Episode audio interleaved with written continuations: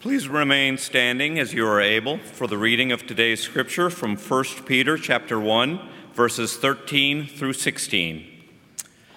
Therefore, prepare your minds for action. Discipline yourselves. Set all your hope on the grace that Jesus Christ will bring you when he's revealed. Like obedient children, do not conform to the desires that you formerly had in ignorance. Instead, as he who called you is holy, be holy yourselves in all your conduct. For it is written, You shall be holy, for I am holy. This is the word of God for the people of God. Thanks be to God.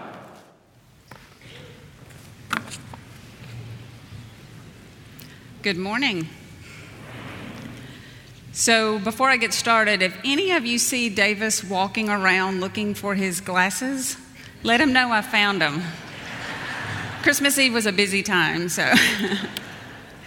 he sends his greetings today. He has the blessing of being in Atlanta and hearing his son Andrew preach this morning. I know that'll be a joy for him, and so we bless him in that opportunity.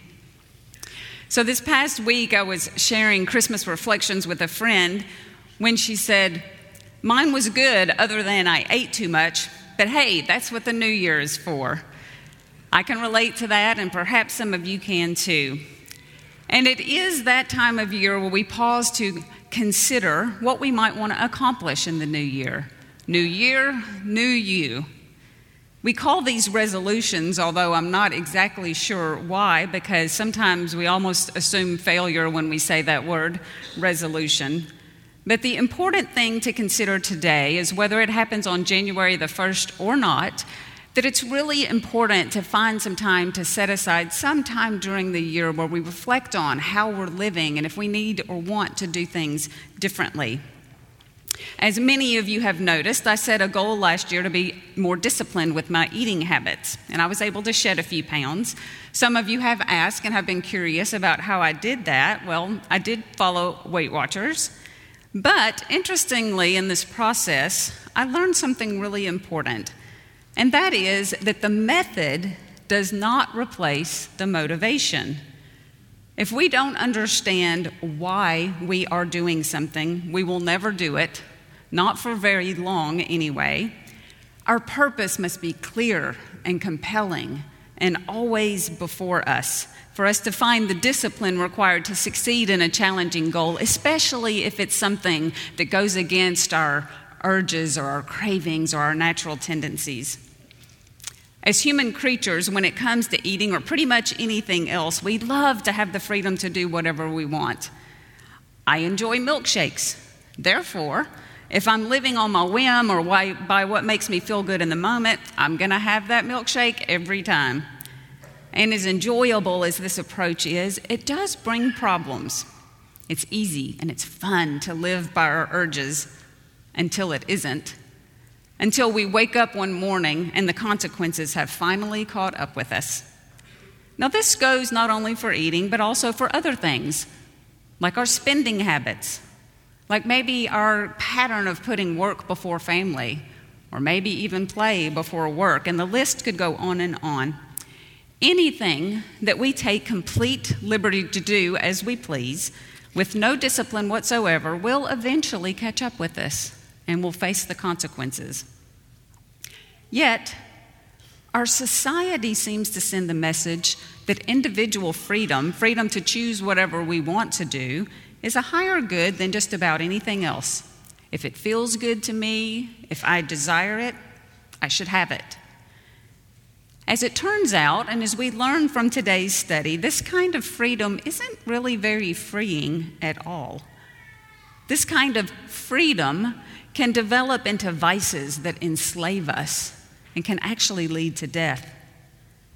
We can't really do whatever we want and live happy, healthy lives, both relationally and physically, or economically, or spiritually. Today's passage from 1 Peter instructs us to be obedient and disciplined to God's word, that it is to be our guide and our primary source of authority. The problem, as just implied, is that our age doesn't really like putting itself under authority. As the atheist philosopher Thomas Nagel candidly confessed, quote, it isn't just that I don't believe in God and that I hope that I'm right. It's that I hope that there is no God. I don't want there to be a God. I don't want the universe to be like that. He concludes that cosmic authority is not a rare problem. Of course, as most of you know from experience, this kind of hypothesized absolute freedom is not real. We are always giving up some things in order to gain others. If I want a healthy body, I have to cut out the milkshakes. If I want freedom from debt, I have to curtail my spending. And in relationships, especially in a marriage, if we want it to be healthy, we have to give sometimes, sometimes a little, sometimes a lot. As the philosopher Charles Taylor says in his book, The Secular Age, to have any kind of livable society, some choices have to be restricted, some authorities have to be respected, and individual responsibility has to be assumed. Today's text says that we are to be disciplined, obedient, that we are to willingly give over some of our freedoms to God and for God. We are to change the way that we live and behave. In Jesus' words, we must lose our lives in order to save them. Today's passage goes on to state that we are not to conform to our former desires, but rather we are to be holy as God is holy. Wait a minute be holy? Really? Hmm. Recently, my daughter had to fast for a medical procedure that they couldn't complete until the next day. This meant no food from midnight the night before until about 6:30 p.m. the next day, and she was dreading it, dreading the anticipated hunger of it. I not so helpfully quipped that when Jesus fasted in the wilderness, he was able to overcome the devil She probably rolled her eyes, although I couldn't see it because we were in the car and she was sitting over here. And she said, I'm not that holy.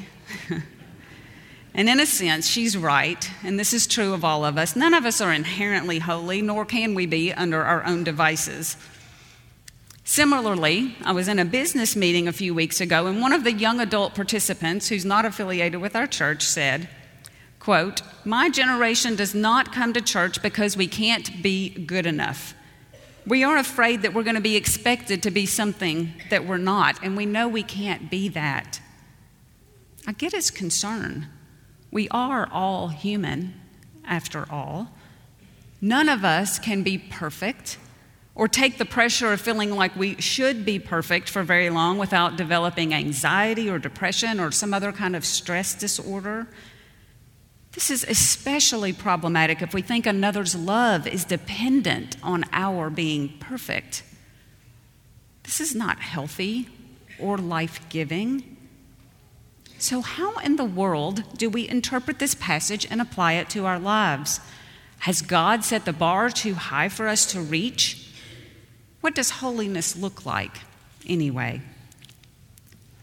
Sometimes our idea of holiness looks maybe a bit moralistic or legalistic. Perhaps that is what was preventing the young man and his friends from coming to church. That kind of understanding of holiness is certainly not going to win any souls for Christ, not to mention that I don't believe Christ would like it very much either. He was constantly calling out the Pharisees for their legalistic ways, especially those that neglected mercy. In Matthew 23 23, Jesus says, Woe to you, scribes and Pharisees, for you tithe small things like mint and dill and cumin, but you neglect the weightier things like justice and mercy and faith. In other passages, Jesus was appalled that the legal experts didn't understand that it was okay to break the Sabbath rule in order, order to mercifully heal someone and give them new life. Jesus tried to get them to see that following a set of rules without compassion was not what it was all about.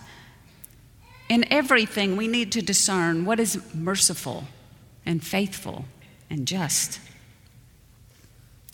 Timothy Keller, a Presbyterian author and pastor, presented an argument in one of his books that I think is helpful for this conversation. He points out that there are two big and seemingly opposite pitfalls in our attempts to understand and follow the command to be holy and obedient. On one hand, there's legalism, and on the other side is antinomianism. Let me just explain what his argument says. First, legalism believes that by being good, we can gain God's blessing. Legalism, Keller says, is the thought that God's love for us is conditioned on something we can be or something we do.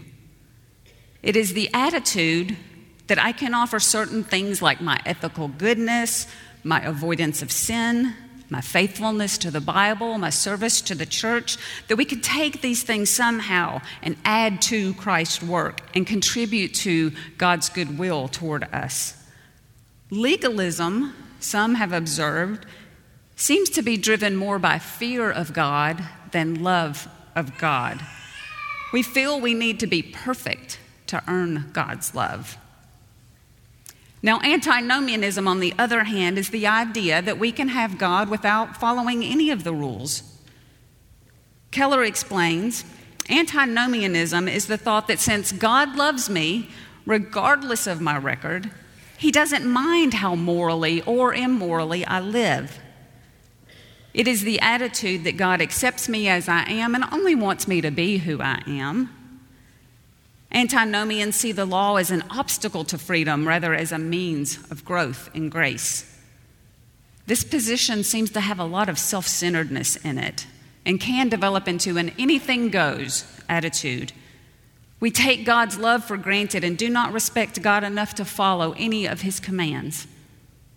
Now, both of these extremes of obedience, I have to do it all myself, I don't really have to do anything, it's all up to me. Nothing is up to me. Betray the same underlying spiritual problem. Keller argues that although they look quite different, the root cause is actually the same. It's an underlying belief that we cannot trust God to have our best interests at heart. He explains quote it was this attitude that the serpent attacked in the garden of eden. The serpent argued that disobedience to god would be liberating which it was not. Nevertheless humanity believed the serpent and this lie has been passed down to us and many have been believing it ever since this means that whether we follow God's laws obsessively or not at all, it's ultimately because we don't trust God's goodwill toward us. And it's easy to see how both of these extremes, both temptations, skew the gospel message and taint our witness. Both prevent us from having a healthy relationship with God. There's none of the give and take, discernment, and wisdom that it takes to be in a healthy relationship. God is either wrathful and demands more than we are capable of giving, or we don't trust and respect God, and so we give nothing. This is a dilemma. What are we to do? How are we to prevent falling into these errors? Like the answer to most of our faith questions, we find the answer in Jesus. God, it seems, was addressing this very dilemma when he sent his son to dwell with us. God sent Jesus so that we could know him, so that Jesus could reveal God's true nature to us, and that we could trust his great, perfect love for us. Our why for being obedient is because God first loved us. Jesus was sent so that we would stop trusting the serpent and start trusting God fully and completely. Jesus is our perfect example. He gave away everything, He gave away all of His freedom, even to the point of death, to be in a relationship with us and to be obedient to His Heavenly Father. He did it willingly, not grudgingly. And through His perfect, self emptying life and death, He gave us access to unmerited grace and a part in His holiness. Jesus says in John 17 10, I made myself holy so that they could be holy. The amazing thing about being holy in Christ is that we don't have to earn it and we don't have to deserve it. We become holy not through our own works, but through His. We don't have to be perfect because He was perfect. And once we receive it, we will be motivated to respond by giving our lives as a holy and living sacrifice. And in 1 Peter 1 2, we learn that we are made holy for the purpose of being obedient to Christ. The gift is given so that we will be obedient. Thus, we are not saved by our, our obedience, but we are saved for it, for our obedience. When you trust the ultimate love of your life, you're willing to give away some of your freedoms joyfully. Now, contrary to what our modern culture may assume, obedience to God does not take away our freedom, it does not make our lives miserable, it actually gives us life. In fact, obedience to God is the only way to experience true freedom. Freedom from fear, freedom from absence of purpose, freedom from self centeredness and lack of restraint, freedom from the kind of rebellion and sin that leads to death Knowing that we are loved more than we deserve is our why. It is what motivates us to seek, to know, and to love God with all of our heart, mind, soul, and strength.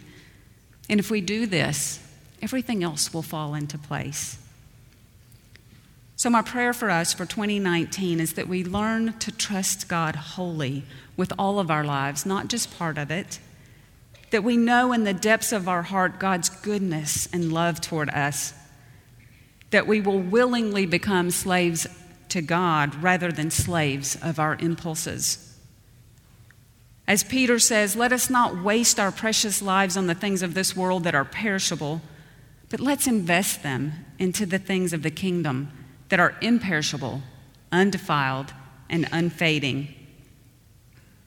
I want to conclude today by quoting some wise words from a pastor theologian, William Barclay. Hear these words Love each other heartily because you have been reborn. Life is no longer dominated by desire, ignorance, and futility, where there is nothing to live for and nothing to die for. A Christ filled life is a life of obedience and holiness it is one of reverence, always aware that you are in the presence of God. Life is of such supreme value that it cannot be wasted or thrown away. It is one of mutual love. Christians are remade. The life of God is in us. The great characteristic of the life of God is love, and so we must show that love for all people. Christians are people who live the Christ filled life, the life that is different, the life that never forgets the endless nature of its obligation and is made beautiful by the love of God who gave it birth. May it be so for each of us as we renew our covenant this day and look toward a holy and a grace filled 2019. Amen.